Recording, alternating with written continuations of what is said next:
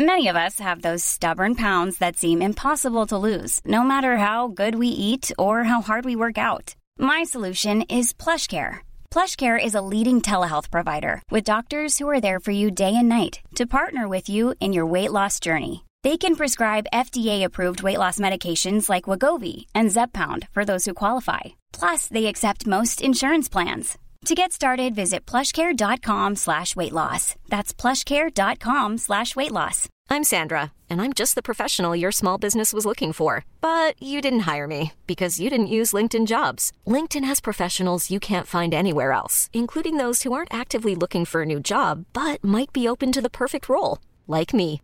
In a given month, over 70% of LinkedIn users don't visit other leading job sites. So if you're not looking on LinkedIn, you'll miss out on great candidates like Sandra. Start hiring professionals like a professional. Post your free job on linkedin.com slash achieve today. Hey, it's Ryan Reynolds, and I'm here with Keith, co-star of my upcoming film, If, only in theaters May 17th. Do you want to tell people the big news?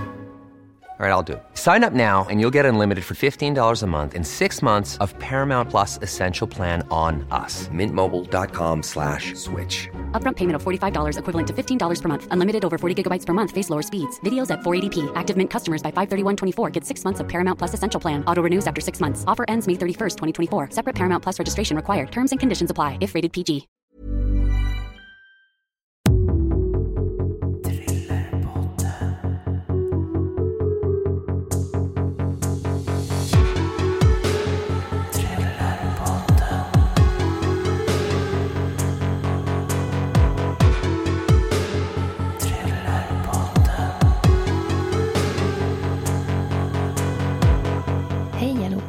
Hej! Hej. Nu ska vi föra på sista delen här. Just det, vad, eh, vilken sexig röst du har idag.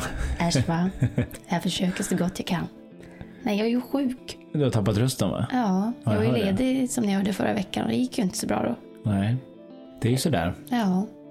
Ja, du får prata nu här då istället får vi se. Eh, ja, men du har ju helt rätt i det du säger här, att det är ju del fyra av fyra, sista delen alltså, av den här spännande historien High Life. Ja. Så idag så får vi alltså höra uppläsningen. Ehm, och det är inte mycket mer med det ju. Det man kan säga, eftersom vi alltid gör lite, lite reklam för våran kära premium podcast. Ja, eller, eller premiumställe som heter Podme. Eh, så har vi ju släppt, eh, det sa jag i förra veckan också, att det finns ju ett annat avsnitt där som också är nytt, som är nyare än High Life. Och nu inom två veckor i alla fall eh, så släpper vi ju ännu ett där. Så som jag sagt någon gång tidigare, testa en gratis månad där. Det kostar ju 29 kronor i månaden och det är ju en grymt eller det är en grym support för oss. Ja, verkligen. Så det är vi ju som i vanlig ordning också sjukt tacksamma för. Men vill man testa så går ju det bra. Och glöm inte bort Storytel heller. Där finns ju alla premiumavsnitt också. Och som jag sa förra veckan, det är faktiskt en hel del nu. Men Nu kör vi igång. High Life del 4. Varsågoda. Okej Mackan, är du redo för det här? Ja, ta det lugnt. Jag är redo. Det är ingen lek det här. Fattar du? Marcus vrider huvudet och ser på Gurra som återigen ser på vägen. Sedan vänder han sig plötsligt mot Marcus igen. Hur känns det då? Ha? Vi kan ta näbb till sen när vi är på plats, innan han kommer. Okej? Ja, det blir bra. Tack som fan för att du lyssnade Gurra. Jag uppskattar det verkligen. Man behöver fan mer pengar alltså. Det är lugnt gubben. Men ingen av de andra vet något, okej? Officiellt är det här mitt gig, men vi splittar på pengarna. Schysst. Marcus suckar, ser ut genom sidorutan, blir bra det här Gurra. skakar lätt på huvudet innan han fortsätter. Alltså fan vad lätt det går att bränna pengar om man vill alltså. ja, tro mig. Jag vet. Marcus ser på Gurra och ler. Hur går det med mikroperspektivet då? Frågar Gurra efter en stunds tystnad. Bra, Svarar Marcus utan att tänka. tror jag. Lägger han till efter en stund. Alltså jag bryr mig bara om att jag och Essen ska ha det bra. Fattar du? Jag vill verkligen att det ska fungera och du vet ju det är. Det kostar fan på alltså. Mm, mm. Gurra nickar och lägger i femmans växel. Marcus känner hur bilen accelererar när de kommer ut på E E4. Läste du rubriken i kvällspressen igår förresten? Nej? Säger Marcus förvånat. Våg om mord på framträdande personer inom svenskt näringsliv fortsätter. Polisen står handfallna. Gurra drar handen genom luften som om han smekte rubrikens ord med den. Och garvar. Handfallna? Så jävla gött alltså. Jävla sossa alltså. Grymtar han i en lite råare ton. Visst fan är det vattentätt det vi håller på med? Det känns ju så. Gurra ser på Mackan och ler brett. Självklart gubben.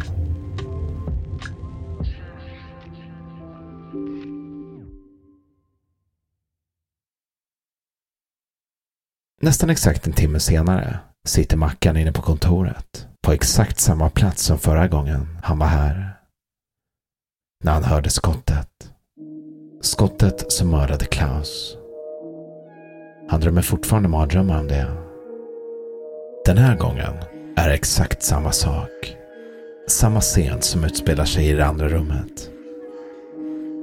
Medan Mackan blundar, kallsvettas häftigt och med en puls nära 200 hör han hur Gurra kör samma presentation som förra gången. En lätt panik molar inom honom. Paniken över att inte kunna kontrollera sin egen kropp. Och detta trots två näbbar. En för bara tio minuter sedan och en inne i stan innan de drog.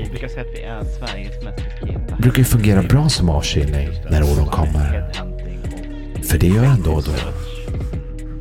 Marcus örfilar sig så hårt han kan utan att det ska höras för mycket. Hjälper inte. Kroppen reagerar ännu starkare.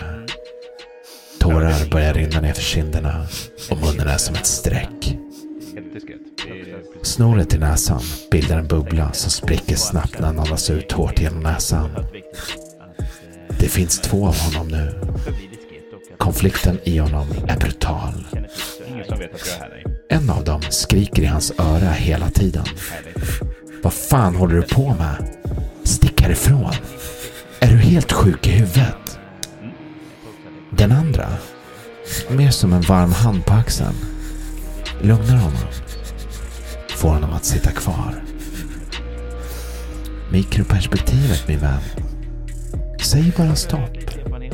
Stanna här gubben. Du behöver inte tänka längre än så här. Du behöver cash. Du älskar Esri. Och kom ihåg. Du förtjänar inte henne.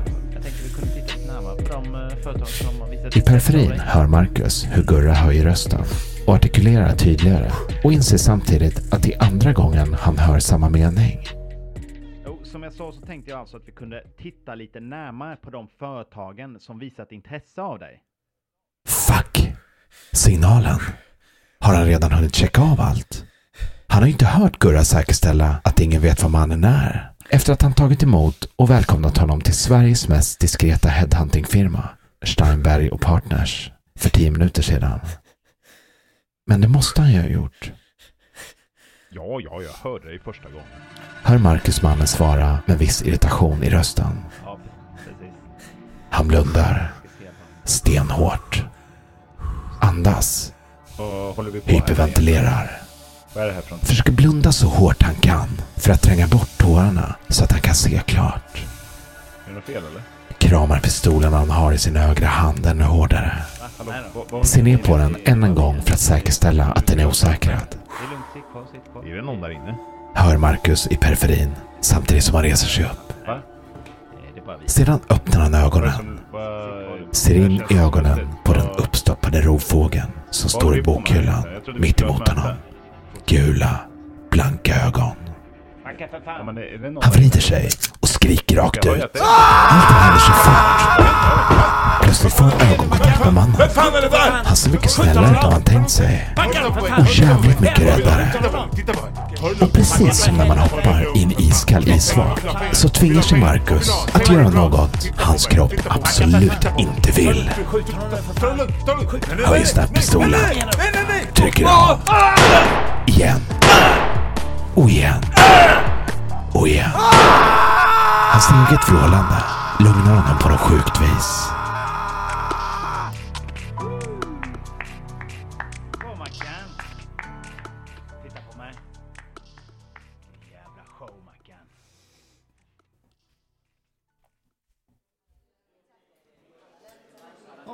Mackan dricker forcerade klunkar av ölen och deltar för tillfället inte alls i konversationen. Runt bordet, nästan längst in i vänstra hörnet på Rish, sitter hela gänget. Ceder, Nosse, Jan Milton och Gurra. Det har gått tre dagar sedan Mackan sköt en annan människa. Bragde honom om livet. Och tjänade i runda slängar 400 000. 400 000. Om det var värt det? Ja. Precis som Gurra sagt, när de var klara och hade städat upp och rengjort stället och var på väg ut till Värtahamnen för att dumpa liket och låta det ruttna bort på Östersjöns botten. Det handlar typ bara om att skaffa kontroll på tankarna nu. Låt dem inte segla iväg. Om du behåller disciplinen angående det så är allt lugnt. Om du däremot låter tankarna skena, då är det fakt. Och han hade lyckats ganska bra. Men det han inte kunde styra över var vad som hände när han sov. Hittills hade han inte sovit mer än några timmar i sträck. Vaknat alldeles kallsvettig och med ett ryck. I samma stund som han i drömmen pressade ner avtryckaren på gannen vars mynning han hade i sin egen mun. Det går över, hade Gurra sagt igår när de pratat på telefon. Hoppas fan det. Brist på sömn på det här sättet är fan ansträngande i längden. Mackans plan för ikväll var att hinna dricka så många öl som möjligt innan det var dags att dra. Låta berusningen omsvepa honom som en trygg varm filt som skulle skydda honom mot alla galna drömmar. Ja, Milton, du hade något du ville snacka om. Säger Ceder plötsligt. Marcus blir förvånad. Han hade inte hört något om det. Enligt Gurras sms skulle de bara ta en öl, kolla lite brudar och slappa lite. Han hade inte sagt något om att Jan Milton ville diskutera något särskilt. Att det var anledningen till kvällens sammanstrålning. Uh, ja. Milton ser sig diskret omkring. Säkerställer att ingen nyfiken vid borden närmast spetsar sina öron. Han lutar sig in mot det runda bordet de sitter runt och de andra gör detsamma för att höra genom musiken och sorlet. Okej. Eh, jag antar att ni också har läst artikeln i kvällspressen för några dagar sedan, eller? Alla runt bordet nickar och ler mot varandra. Ja, den gör mig orolig. Jävligt orolig alltså. Ceder rynkar på näsan oförstående. Ser frågande på Gurra. Uh, har du läst mer än ingressen eller? Polisen står handfallna. Ska, ska jag översätta med lite enklare ord så att du fattar vad det betyder eller? John Milton suckar och himlar med ögonen. Det är typ äldsta tricket i snutboken. Vadå? Ceder slår ut med armarna. Ja, alltså när, när snuten är på spåren. När de är liksom hyfsat nära men inte riktigt har på fötterna och plocka in den. Då vill de ju liksom att man ska slappna av lite, eller hur? Begå ett misstag eller två. Uh, ja, kanske det. Ceder rycker nonchalant på axlarna. Ja, hur gör man det enklast tror du? Jan Milton ser uppmanande och allvarligt på de andra runt bordet. Hos alla utom Ceder verkar det gå upp ett ljus och en lätt oro sprider sig i deras ansikten. Jan Milton ser ett slag på Ceder innan han bestämmer sig för att förtydliga ytterligare. Ja, alltså då exempelvis att man via pressen skickar ut ett budskap som får buset att tro att det är kolugnt. Exempelvis att de inte har några spår eller står handfallna. Han för upp händerna och lajvar ett citattecken med dem medan han uttalar ordet. Så jävla trött så jag Ceder sjunker ner lite i stolen. Nej, jag fattar. Käften. Marcus tycker att det ser ut som att hans hjärna jobbar i 110. Fitta också. Mumlar han efter en stund. Kan man lugnt säga. Ta det lugnt nu Ceder. Bryter Nosse in. Det här är bara en teori. Det vi gör är fortfarande vattentätt. Den enda risken är om någon skulle ta oss på bar gärning. Processen är vattentät. Ingen vet vad offren är förutom vi. Vi har inga kopplingar till dem. Vi kontaktar dem alltid via fejkade LinkedIn-konton eller via mail. Och vår VPN-lösning är 100%. Ospårbar, det garanterar jag. Han pausar och sveper med blicken runt bordet. Men självklart ska vi ta det här på allvar. Även om Milton är Sveriges nojigaste människa. Gurra och Cedar fnissar åt det sistnämnda. Är det någon som har märkt något? Sett något? Vad som helst? Killarna runt bordet funderar. Det blir tyst och blickarna blir tomma medan alla rotar i minnet från den senaste tiden. Plötsligt hugger det till i mackan. Helvete också. Kan det vara det som är svaret? Han känner hur han blir alldeles varm. Hur svetten tränger fram på ryggen och i armhålorna. Han rättar på sig i stolen. Försöker dra bort skjorttyget som börjar klistra sig mot ryggen. Ska han säga något? Tvivlar på det. Tänk om de tror att han själv har något med det hela att göra. Att det är hans fel. Mackan? Gurra spänner plötsligt ögonen i honom från andra sidan bordet. Det ser ut som att du tänker på något. Har du något att berätta eller? Uh, alltså, jag, jag har inte riktigt tänkt på det. Alltså inte på det här sättet. Förrän nu när, när du... Mackan nickar mot Milton. Ser sen på de övriga runt bordet. Berätta då för fan. Alla sitter helt tysta och ser allvarligt på honom. Okej, nu har jag ingen val längre. Det är läge att berätta. Alltså okej. Okay. Ända, ända sedan jag typ började hänga med så har jag sett en kille. Han har ljusblå vindjacka. Lite speciell färg så jag har liksom känt igen den. Måste känna igen. Flera gånger. Hur ser han ut?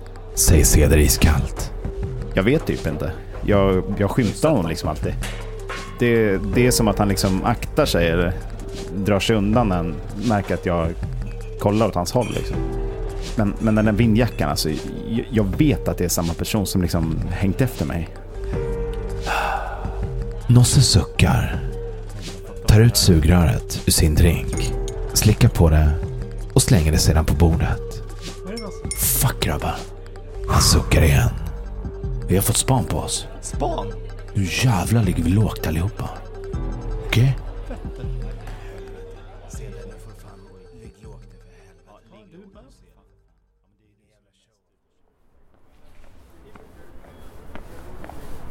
Mackan går med skyndsamma steg på Grev Turegatan.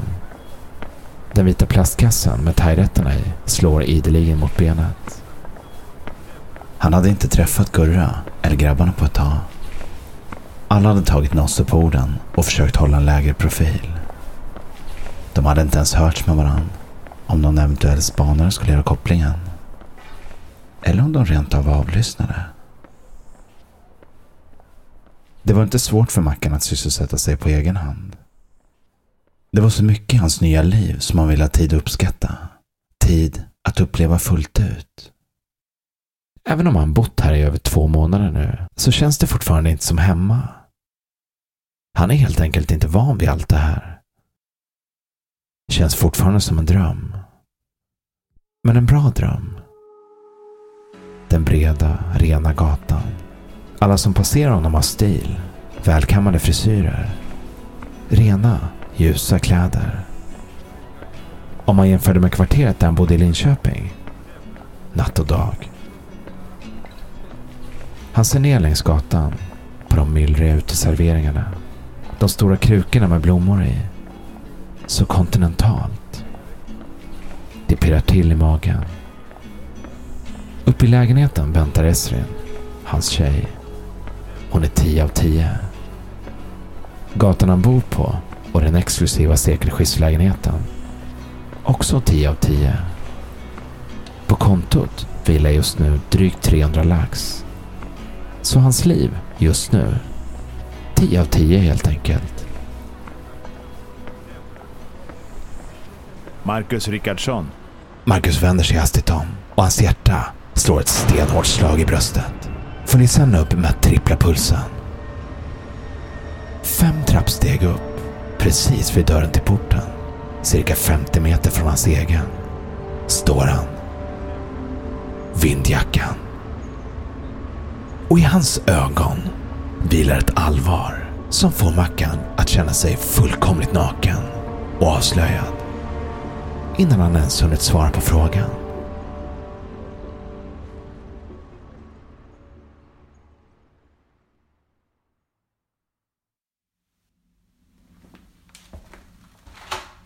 Mackan är på väg ut genom lägenhetsdörren men hejdar sig och vänder sig mot Esrin igen.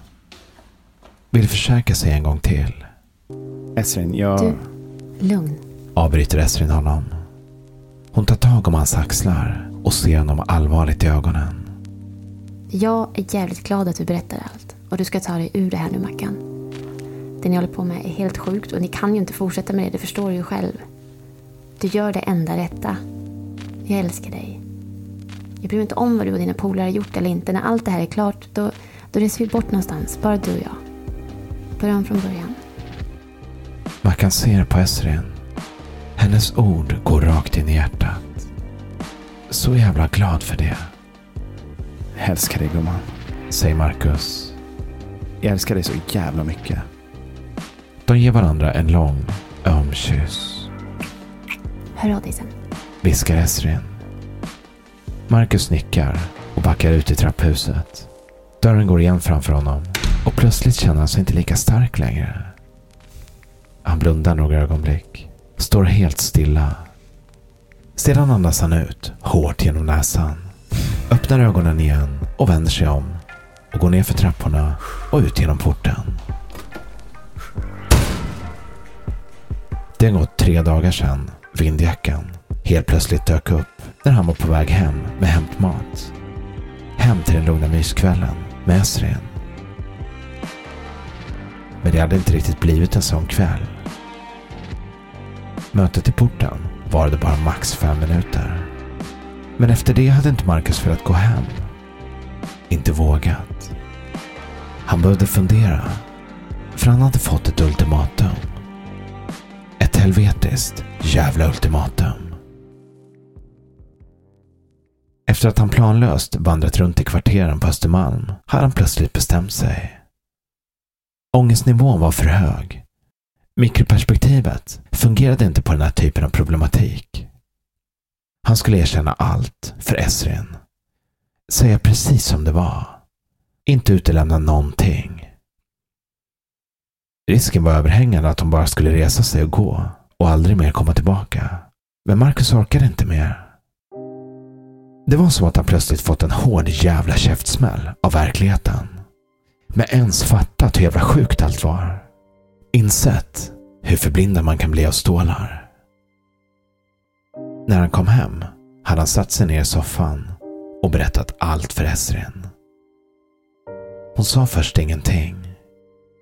I flera minuter satt de bara och stirrade rakt ut i luften. Sen sa hon bara en sak. Jag vill inte förlora dig, Mackan. Vi måste lösa det här på något sätt. Vi.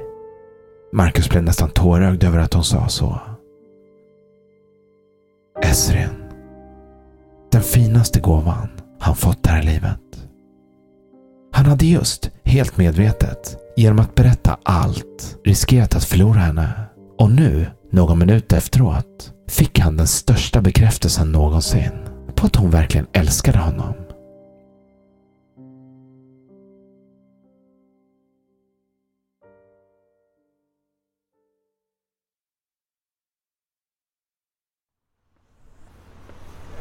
Mackan går med snabba steg förbi Vivoté-jarlen och svänger sen in till höger.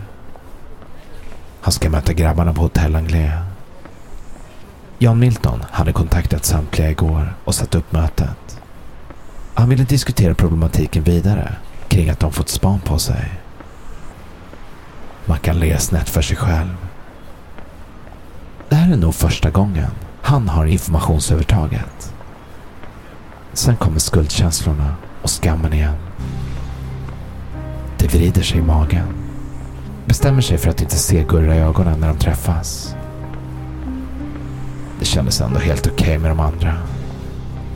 Men Gurra, han förtjänar inte det här. Inte på långa vägar. Marcus försöker banka in mikroperspektivet i skallen. Han hade haft två val efter det korta mötet i porten. Antingen rädda sig själv eller rädda de andra. Egentligen inte ens så enkelt. Med största sannolikhet skulle han råka ut själv också. Mest ett jävla moment 22. Men efter kvällen med Esrin hade ett tredje alternativ dykt upp. Ett alternativ som först chockat honom, gjort honom stum av förvåning. Men efter att ha funderat på det ett tag så kändes det helt logiskt. Det kändes som att han hade en hel kortlek av alternativ. Och i allt detta jävla virrvarr så lös ett alternativ mycket starkare än alla de andra. Alternativet där han väljer sig själv och Esrin. Och det är så han måste tänka nu. Det är så valet just nu ser ut. Hans eget nuvarande mikroperspektiv. Antingen offra sig själv för Gurra och grabbarna eller saka grabbarna till förmån för sig själv och Esrien. Och ställer man upp ekvationen så, så är det plötsligt ett enkelt val.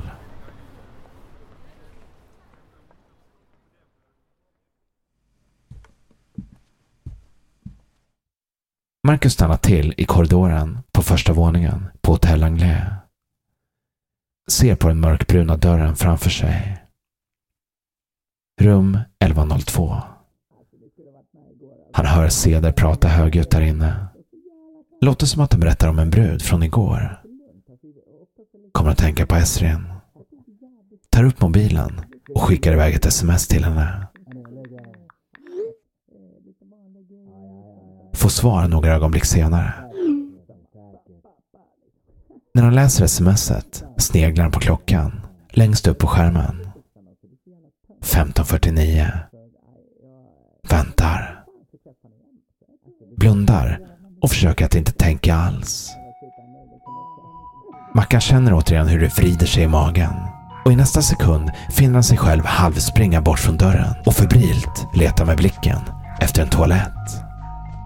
Vid hissarna ser han en dörr på glänt, skymtar en städskrubb och utan att tänka trycker han upp handtaget. I samma stund som han ser den röda hinken känner han hur magen krampar och hur hans innanmäte raskt färdas upp genom strupen. Han hinner precis pricka skurhinken med spyan och i rent äckel spyr han några gånger till. Han ser nervöst mot dörren samtidigt som han ställer bort hinken. Andas några gånger där han sitter på huk. Torkar bort svetten som tränger fram i pannan. Tar upp mobilen och ser på klockan igen. 15.58. Han reser sig och går med lugna steg mot dörren. På vägen genom korridoren plingar mobilen till igen.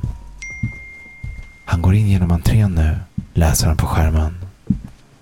Han ökar på stegen något. Någon sekund senare öppnar Nosse dörren. Tjena Mackan. Fan vad du tog tid. Börjar fan bli orolig alltså. Nosse tar sig för magen där kulan gick in.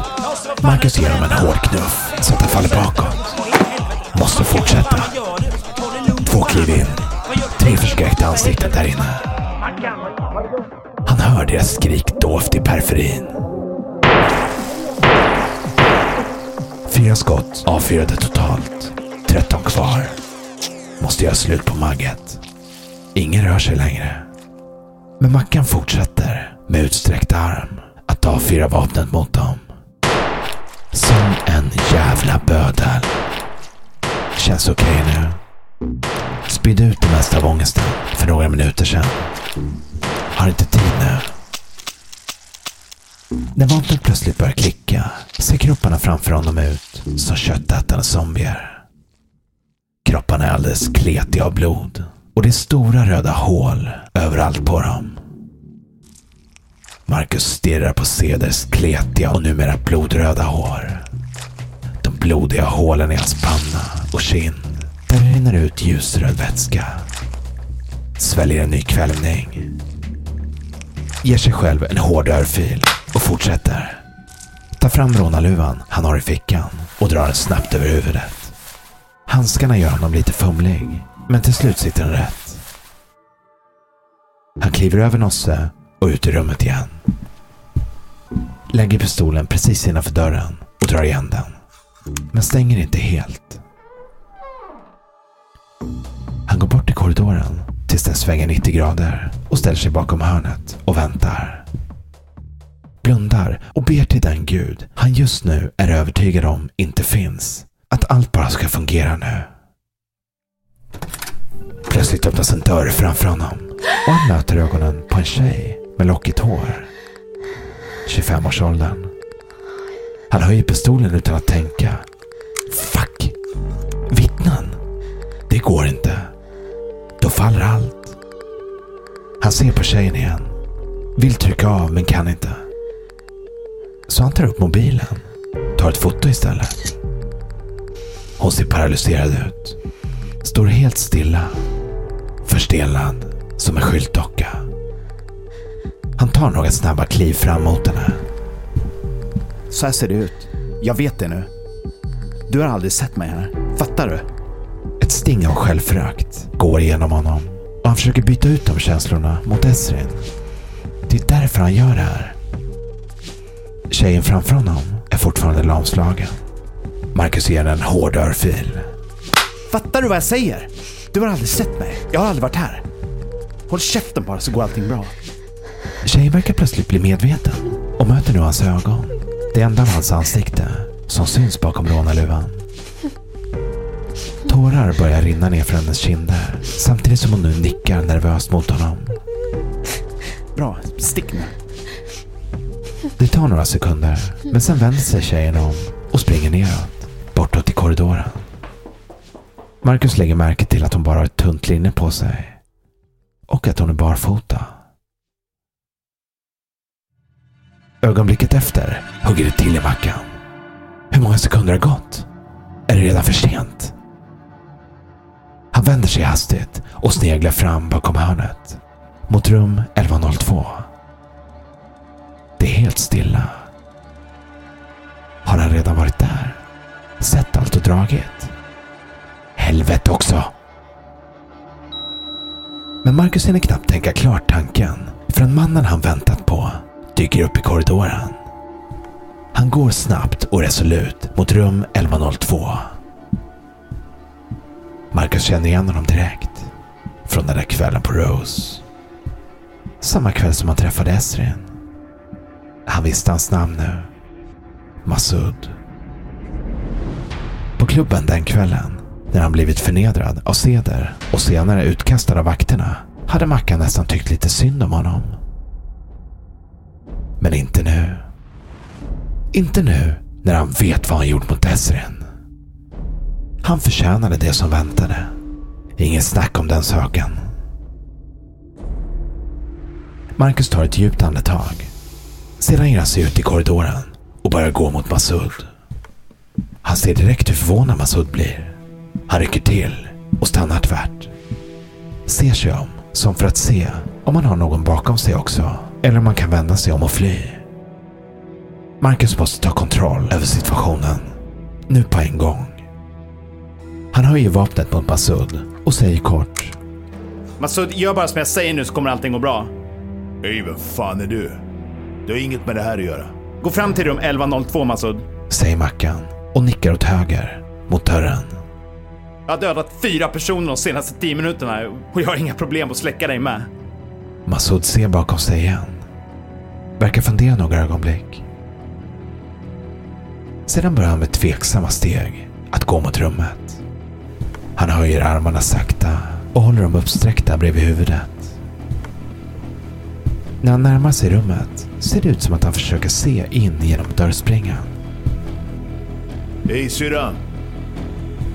Är du där inne? Gå fram och öppna dörren. Masud ser oroligt på mannen i rånarluva, tio meter framför honom.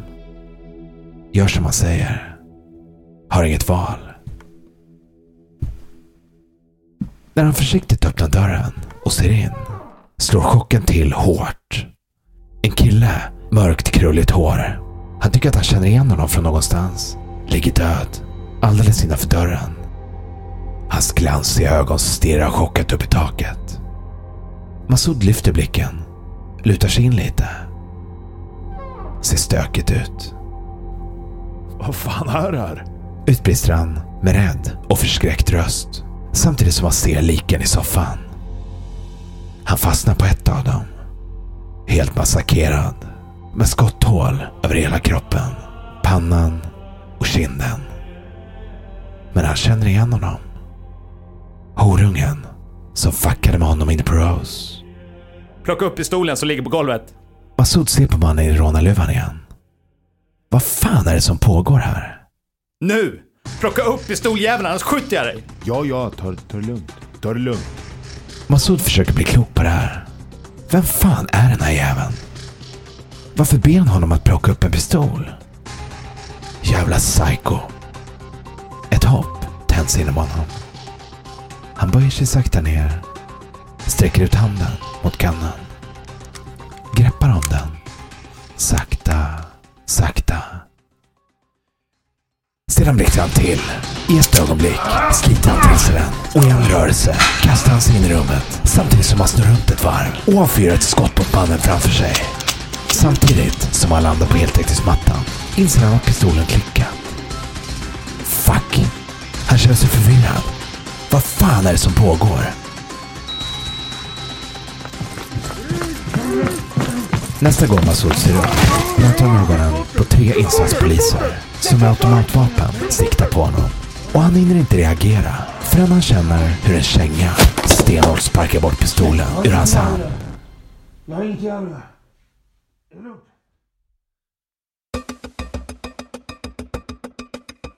Marcus rusar ner för brandtrappan samtidigt som han sliter av sig rånarluvan och tar av sig sin bombajacka. Innan han vänder den ut och in sliter han upp kepsen ur fickan och bular istället ner rånarluvan. Stör sig på att jackan nu istället för militärgrön är klart orange. Ingen färg som smälter in direkt. Skitsamma. Det kunde inte ha gått bättre. Förutom tjejen som kom ut från rummet där han väntade in Masoud. Ja, ja. Borde vara lugnt. Orkar inte fundera på det nu.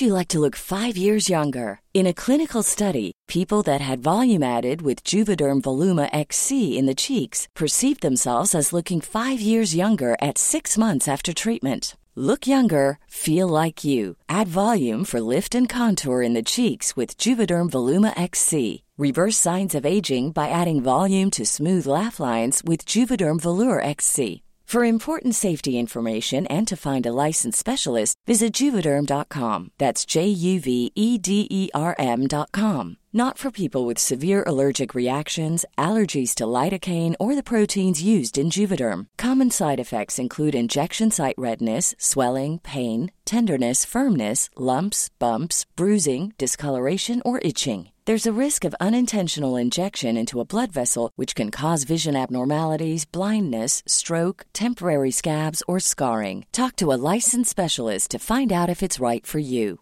How would you like to look five years younger? In a clinical study, people that had volume added with Juvederm Voluma XC in the cheeks perceived themselves as looking five years younger at six months after treatment. Look younger, feel like you. Add volume for lift and contour in the cheeks with Juvederm Voluma XC. Reverse signs of aging by adding volume to smooth laugh lines with Juvederm Volure XC. For important safety information and to find a licensed specialist, visit juvederm.com. That's J U V E D E R M.com. Not for people with severe allergic reactions, allergies to lidocaine, or the proteins used in Juvederm. Common side effects include injection site redness, swelling, pain, tenderness, firmness, lumps, bumps, bruising, discoloration, or itching. There's a risk of unintentional injection into a blood vessel, which can cause vision abnormalities, blindness, stroke, temporary scabs, or scarring. Talk to a licensed specialist to find out if it's right for you. Hold up. What was that? Boring. No flavor. That was as bad as those leftovers you ate all week. Kiki Palmer here, and it's time to say hello to something fresh and guilt-free. Hello Fresh. Jazz up dinner with pecan-crusted chicken or garlic butter shrimp scampi. Now that's music to my mouth. Hello Fresh. Let's get this dinner party started. Discover all the delicious possibilities at hellofresh.com. Hiring for your small business? If you're not looking for professionals on LinkedIn, you're looking in the wrong place. That's like looking for your car keys in a fish tank. LinkedIn helps you hire professionals you can't find anywhere else, even those who aren't actively searching for a new job but might be open to the perfect role. In a given month, over 70% of LinkedIn users don't even visit other leading job sites. So start looking in the right place. With LinkedIn, you can hire professionals like a professional. Post your free job on linkedin.com slash achieve today. Hey, it's Ryan Reynolds, and I'm here with Keith, co star of my upcoming film, If, only in theaters, May 17th. Do you want to tell people the big news? All right, I'll do it. Sign up now and you'll get unlimited for $15 a month in six months of Paramount Plus Essential Plan on us. Mintmobile.com slash switch. Upfront payment of $45 equivalent to $15 per month. Unlimited over 40 gigabytes per month. Face lower speeds. Videos at 480p. Active Mint customers by 531.24 get six months of Paramount Plus Essential Plan. Auto renews after six months. Offer ends May 31st, 2024. Separate Paramount Plus registration required. Terms and conditions apply if rated PG. En gin och tonic, varsågod. Kyparen ler mot Esrin när han serverar henne och hon ler tillbaka. Hon sipprar på den och inser att den är riktigt bra blandad. Precis lagom besk och det drar lite ner i svalget när det rinner ner för strupen. Hon hör upprörda röster från hissarna. Vänder sig om och kan inte hjälpa att le när hon skådar det hela. Det verkar ha lyckats. Hon tänker tillbaka på samtalet med sin bror för en stund sedan. Hur fan är han funtad egentligen? Sånt jävla ego. Inga problem att misshandla henne och hennes mamma systematiskt under flera år. Det var visserligen över tio år sedan, men vissa minnen bleknar inte. Och sen nu. Undrar om han på allvar intalade sig att han kom till hotellet för att rädda henne. Ett telefonsamtal var det som krävts. Ja med den där killen som jävlades med dig inne på Rose. Det hade räckt. Jag kommer syrran. Ta det lugnt. Jag kommer och plocka den jäveln. Vilken normal människa som helst hade frågat Vad gör du där? Är det okej? Okay? Har någon gjort illa? Men inte Masud och hans jävla gangsterego. Hon andas ut, känner sig lättad. Vittnena till bråket inne på Rose kombinerat med det faktum att han idag togs på bar gärning med mordvapnet i hand kommer att ge honom livstid. Garanterat. Hon känner en öm kyss i nacken. Känner hans doft och tar blicken från sin bror som med sänkt huvud och i handklovar på ryggen blir eskorterad genom lobbyn av insatspoliserna. Hon snurrar runt på stolen och tar om Marcus kind och hals med båda händerna och kysser honom passionerat. Och han besvarar den lika intensivt.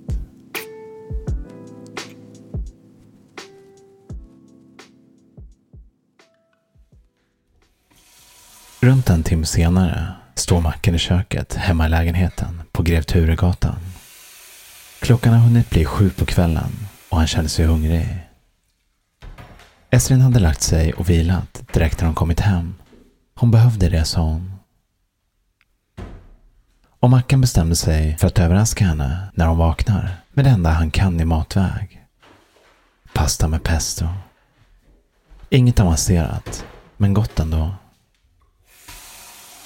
Han tar ett lite djupare andetag och tänker tillbaka på de senaste dagarna. På mötet med Miro. Allt hade gått så snabbt. Och nu var Nosse, Ceder, John Milton och Gurra döda. Klippta av honom. På uppdrag av Miro. Overkligt. Men han hade inte haft något val. Miros ultimatum var enkelt och det krävdes ingen Einstein för att förstå. Där i porten hade Mackan tänkt att han såg ut precis som han föreställt sig honom. Stora bruna ögon och stålartad blick. Tjockt, vågigt mörkt hår som hade börjat gråna på sidorna. Drygt 1,70 lång med en satt och muskulös kroppshydda. Och vindjackan. En ljusblå vindjacka. Han hade inte spilt någon tid. Kort och gott förklarat att hans tid med fotboja var slut och att han därför inte behövde varken Gurra, Nosse, Jan Milton eller Ceder längre. Marcus däremot, han kunde ha nytta av honom. Till att göra samma saker som han tidigare hade gjort för grabbarna. Vid det här laget kunde Marcus den processen som ett rinnande vatten. Approacha offren via mail eller LinkedIn. Få dem att känna sig speciella, utvalda och uppmärksammade. Och få dem att förstå att full diskretion råder. Så att de kan jobba ostört med offret när det väl var dags. Och sen, när allt är klart, radera all korrespondens så att ingen nyfiken utredare kunde få upp spår i efterhand. Ganska enkelt, när man väl blev haj på det. Marcus hade funderat ett slag. Sedan sagt att han inte trodde att de övriga grabbarna skulle bli så glada om Miro skar av dem och fortsatte att jobba med bara honom. Miro hade skrattat och, och sedan berättat att det var just därför Marcus skulle klippa dem. Då var det Marcus tur att skratta. Men nervöst. Vad snackade han om? I lägre stämma hade Miro fortsatt. Så där slutar del tre Jag har för tajta av kopplingar till. Ceder och Milton Om för att klippa dem så får vi själv. höra upplösningen Jag skulle hamna på av denna radar spännande direkt. story. Men dig Mackan, Som du vet vid det här laget så kan du alltså redan nu alls. gå in på podme.com och testa din provmånad gratis. Antingen och gör du det här klart på den här och du och jag börjar jobba tillsammans och tjäna cash. Och varför inte? Eller så går det Ibland måste man göra lite crazy saker också. Så testa på vet jag. Och det är samtidigt ett Marcus sjukt bra ryser till sätt när att stödja så klingar i huvudet. Om du gillar den. Glöm inte heller att Han du hade kan lyssna på hela avsnittet på Storytel. Han hade ju också kopplingar till grabbarna. Annars Han skulle väl också hamna på snutens Hej. radar, precis som Miro? Ditt problem att lösa gubben, hade Miro lugnt svarat. Hans iskalla, bruna ögon stirrade in i Mackans och befäste att han menade varenda stavelse på fullast allvar. Och nu, några dagar senare, var skiten klar. Grabbarna var döda och Esrins monster till bror, Masud, hade samtidigt fått vad han förtjänat. Och det hade inte varit Marcus förtjänst. Det var Esrins. När hon suttit tyst i soffan efter att Mackan berättat allt trodde han att hon var chockad. Men det visade sig att hon tänkt ut en plan som var så in i helvete klipsk att den faktiskt kunde fungera. Och framåt var de rörande överens. Marcus skulle fortsätta att jobba åt Miro i några månader till. Kanske ett halvår eller så. Få ihop tillräckligt med pengar så att han och Esrin kunde dra. Thailand, Afrika eller Sydamerika. Det kvittade för honom. Bara dra någonstans där hon och han kunde börja om. Börja deras gemensamma liv. Tillsammans. Mackan häller av pastavattnet i diskhon och hör tassande steg i hallen. Han ser upp precis som Esrins vackra, sömniga ansikte tittar fram vid dörrposten. Hej älskling. Jag håller på att göra lite käk. Är du hungrig? Åh, vad gullig du är. Jag har lite. Sätt dig i vardagsrummet så länge så kommer jag om några minuter. Ska bara fixa det sista här. Ler han och öppnar kylskåpet och tar fram en burk med pesto. Esrin ler och gäspar lite och tar sig sedan ut i vardagsrummet. Marcus fixar det sista med så stor omsorg han bara kan. Plötsligt ringer det på dörren. Han stannar upp mitt i en rörelse. Oron sprider sig direkt i kroppen. Vem fan vet ens att han bor här? Förutom Ceder, Nosse, Jan Milton och Gurra. Oron bubblar nästan över när han börjar tänka det värsta. Polisen. Helvete också. Med största sannolikhet har han missat något. Fanns hans DNA i hotellrummet? Men det finns ju inte registrerat hos polisen. Med försiktiga steg går han tyst ut i hallen. När han passerar vardagsrummet på högersidan möter han Esrins blick. Hon sitter helt rak i ryggen, som ett streck. oroliga ögon. Mackan för fingret framför munnen som ett tecken att vara tyst. Och håller ut handflatan mot golvet i en gungande rörelse för att ge sken om att det är lugnt. Sedan tar han de sista kliven mot dörren och stannar. Lyssnar. Inte ett ljud. Ondgör sig över att den förbannade dörrjäveln inte har något titthål. Hallå? Säger han efter ett tag. Det är tyst. Han väntar en stund till. Sedan låser han sakta upp dörren och öppnar försiktigt. Andas ut. Inte snut i alla fall. Tjena grabben. Är det? Miros bruna ögon knistrar i den dunkla trappuppgången. Uh, tjena Miro. Marcus vänder sig nervöst in mot lägenheten. Sedan tillbaka mot Miro. Det passar inte så bra nu. Han sänker rösten lite. Tjejen är här sådär. Vi kanske kan snacka imorgon istället. Det är lugnt grabben. Det här går fort. Miro höjer snabbt handen och Marcus stirrar in i pistolmynningen som pekar rakt mot honom. Inser att det är kört. Hinner tänka på Esrin och på det liv de aldrig kommer hinna börja tillsammans. Han öppnar ögonen igen. Känner pulsen. Hjärtat slår fortfarande. Skottet. Det var något konstigt med det. Och det kändes inget. Smällen. Han vänder sig om och ser Esrin stå några meter bakom honom i hallen. Med utsträckta armar och med hans glock i båda händerna. Det rinner tårar nerför hennes kinder och Marcus vänder sig om igen. Ser Miro ligga på golvet ute i trapphuset. Stirrandes upp i taket. Gurglar han. Jävla Miro orkar inte uttala det sista ordet innan hans blick blir tom och tappar den skarpa närvaro den alltid haft. Marcus blir stående några sekunder innan han inser vad han måste göra. Raskt tar han tag om Miros båda ben och släpar in honom i lägenheten. När Miros huvud med en lätt duns glider över tröskeln stänger Marcus snabbt dörren.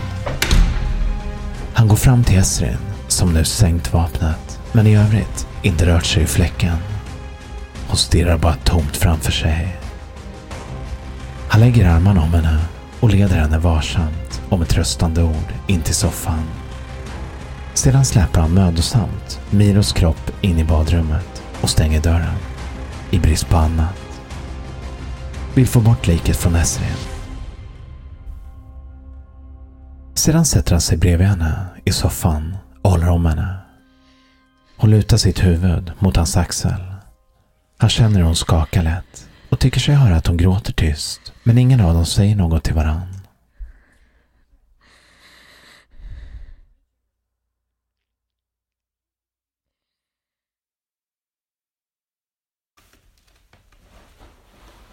Bara någon timme senare lägger de sig i sängen. De har inte sagt mycket till varandra. Och Marcus känner att hon vill ha det så. Och han vill inte tränga sig på. De kommer ha tid att prata om allt det här. Tids nog. Alla tankar om vad det här innebär skjuter Marcus framför sig. Nu vill han bara finnas nära Esrin. Han lägger sig tätt, tätt intill henne håller om henne under täcket. Han känner hur hon besvarar honom med en hand på hans axel. Han blundar och lyssnar på hennes andetag. Och några minuter senare somnar han.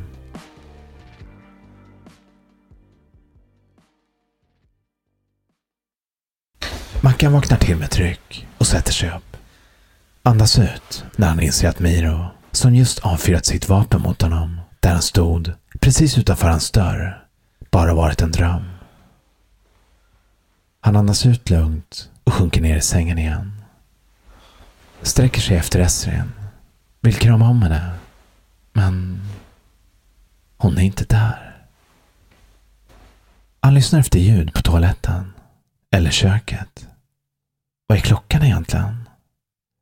Han snurrar runt åt andra hållet och ser på mobilen som ligger på sängbordet. Kvart över tio. Utan att tänka slänger han av sig täcket och går upp. Ute i hallen ser mot toalettdörren. Den är öppen, på glänt och där inne är det mörkt. Går in i köket. Helt tomt. Esrin! Ropar han medan han går ut i vardagsrummet. Esrin! Ropar han igen. Samtidigt som han ser det. Ett vitt kuvert som står lutat mot en av ljusstakarna i silver på vardagsrumsbordet. En odistinkt och lite förvirrad känsla sprider sig i honom. På kuvertet står hans namn. Marcus. I röda, snirkliga bokstäver. Tankarna virvlar som en orkan i huvudet medan han sliter åt sig kuvertet. Sätter sig ner i soffan och börjar läsa. Förlåt Mackan. När du läser det här är jag redan långt borta. Jag vill inte förlora dig, men jag måste. Jag älskar dig och det är därför det gör så ont i mig. När du har läst klart det här brevet så kommer du att hata mig av hela ditt hjärta. Och jag förstår dig. Men jag kan inget annat. Hela mitt liv har gått ut på att vara någon annan. När polisen förhör dig så kommer du att vara jag. Och jag har aldrig funnits. Jag älskar dig. Akademiker. Brevet singlar ur handen och ner mot golvet. I periferin hör han ljudet av polissirener som närmar sig. Blundar och känslan av svek bultar i hans inre.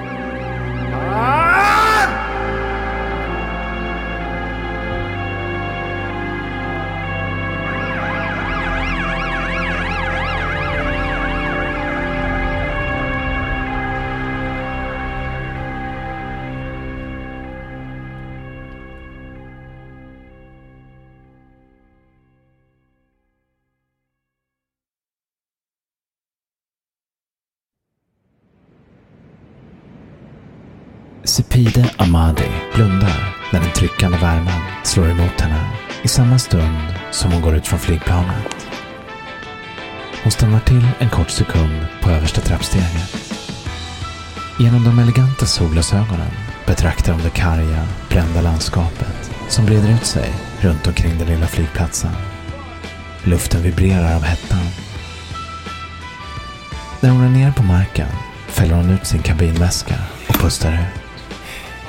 Det faktum att kabinväskan innehåller närmare 30 miljoner, den totala avkastningen av Miros och hennes verksamhet genom åren, gör att den väger bly. Sepide börjar gå mot ankomsthallarna samtidigt som hon ler för sig själv. Ett kapitel i hennes liv var nu till ända. Ett väldigt lyckat kapitel som varat i över sex år. Ett kapitel fyllt av spänning, pengar hem. hämnd. Och nu går hon här med cirka 30 miljoner i kabinväskan och med den trygga vetskapen om att ingen som är vid liv kommer att kunna styrka Mackans påstående om att det fanns en tjej vid namn Esrin med i leken. För sex år sedan kände hon inte Miro, Ceder eller de andra idioterna. Eller Marcus för den delen heller. Och nu var hon borta igen. Ljuvligt. Det tredje av hennes livsäventyr var nu över. Och hon är redo att ge sig in i ett nytt. För det är det här hon lever för. Mitt i allt mörker ute i Jakobsberg under sin uppväxt hade hon i sin tidiga tonår upptäckt sin fallenhet för att ljuga och manipulera människor.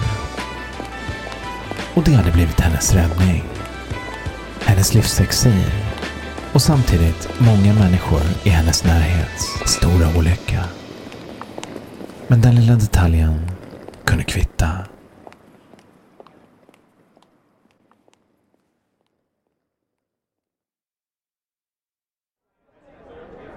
Amir ser sig förstrött omkring i den lilla baren. Förbannar sig över att de valt ett ställe så här centralt för mötet. Men det är klart, diskretare så kanske. Och det stämde väl överens med det han hört på förhand om personerna han skulle träffa. Där. Vid bortre sidan av den fyrkantiga baren i mitten av rummet. Längst ner i hörnet. Det måste vara hon. Pratar de svenska? Inleder Amir trevande. Kvinnan vrider sig, tar av sig de eleganta solglasögonen och synar honom från topp till tå. De möter varandras ögon och utbyter den där blicken som säger allt. Slå dig ner. Vill du ha något att dricka? Det är bra. Jag hörde du kände akademikern. Inleder Amir. Kvinnan ser ner i bordet. Ja, tyvärr torskade han för inte så länge sedan. Hela den där grejen började spåra ur. Sverige är inte så stort, vet du. Och i vår bransch, man måste veta när man ska kliva av. Mm. Jag hörde om det där. Bra killen då. Det var enda anledningen till jag bestämde jag skulle ta det här mötet med dig. Jag har aldrig träffat honom själv men... Men jag var faktiskt nöjd kund till honom. Jag hade en partner uppe i Norden som inte riktigt fungerade så att säga. Ja, ja. Du får hälsa han nästa gång du pratar med honom. Och om han behöver hjälp någon gång. Be honom hojta till bara.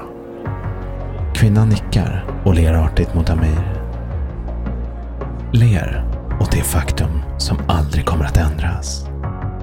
Det faktum som alltid, i grunden, möjliggjort hennes skoningslösa, manipulativa framfart.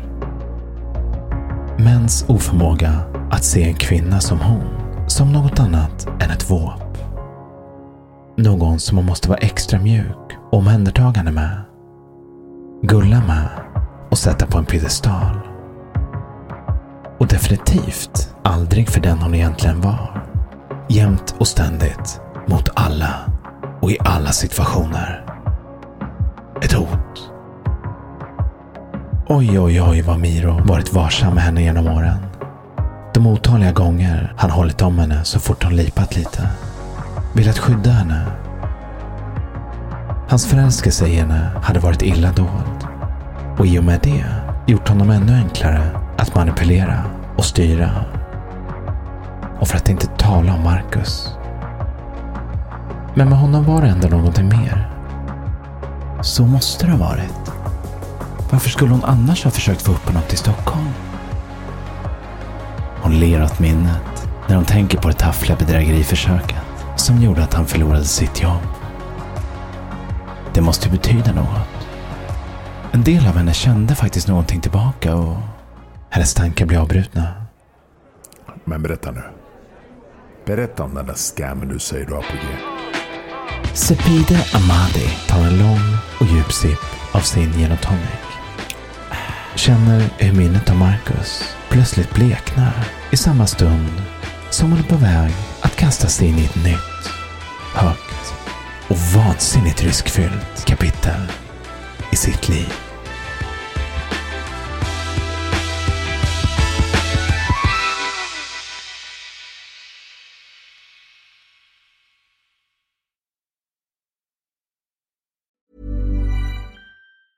Ever catch yourself eating the same flavorless dinner three days in a row? Dreaming of something better? Well, HelloFresh is your guilt-free dream come true, baby. It's me, Kiki Palmer.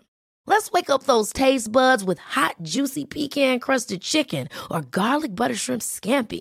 Mm. Hello Fresh. Stop dreaming of all the delicious possibilities and dig in at HelloFresh.com. Let's get this dinner party started.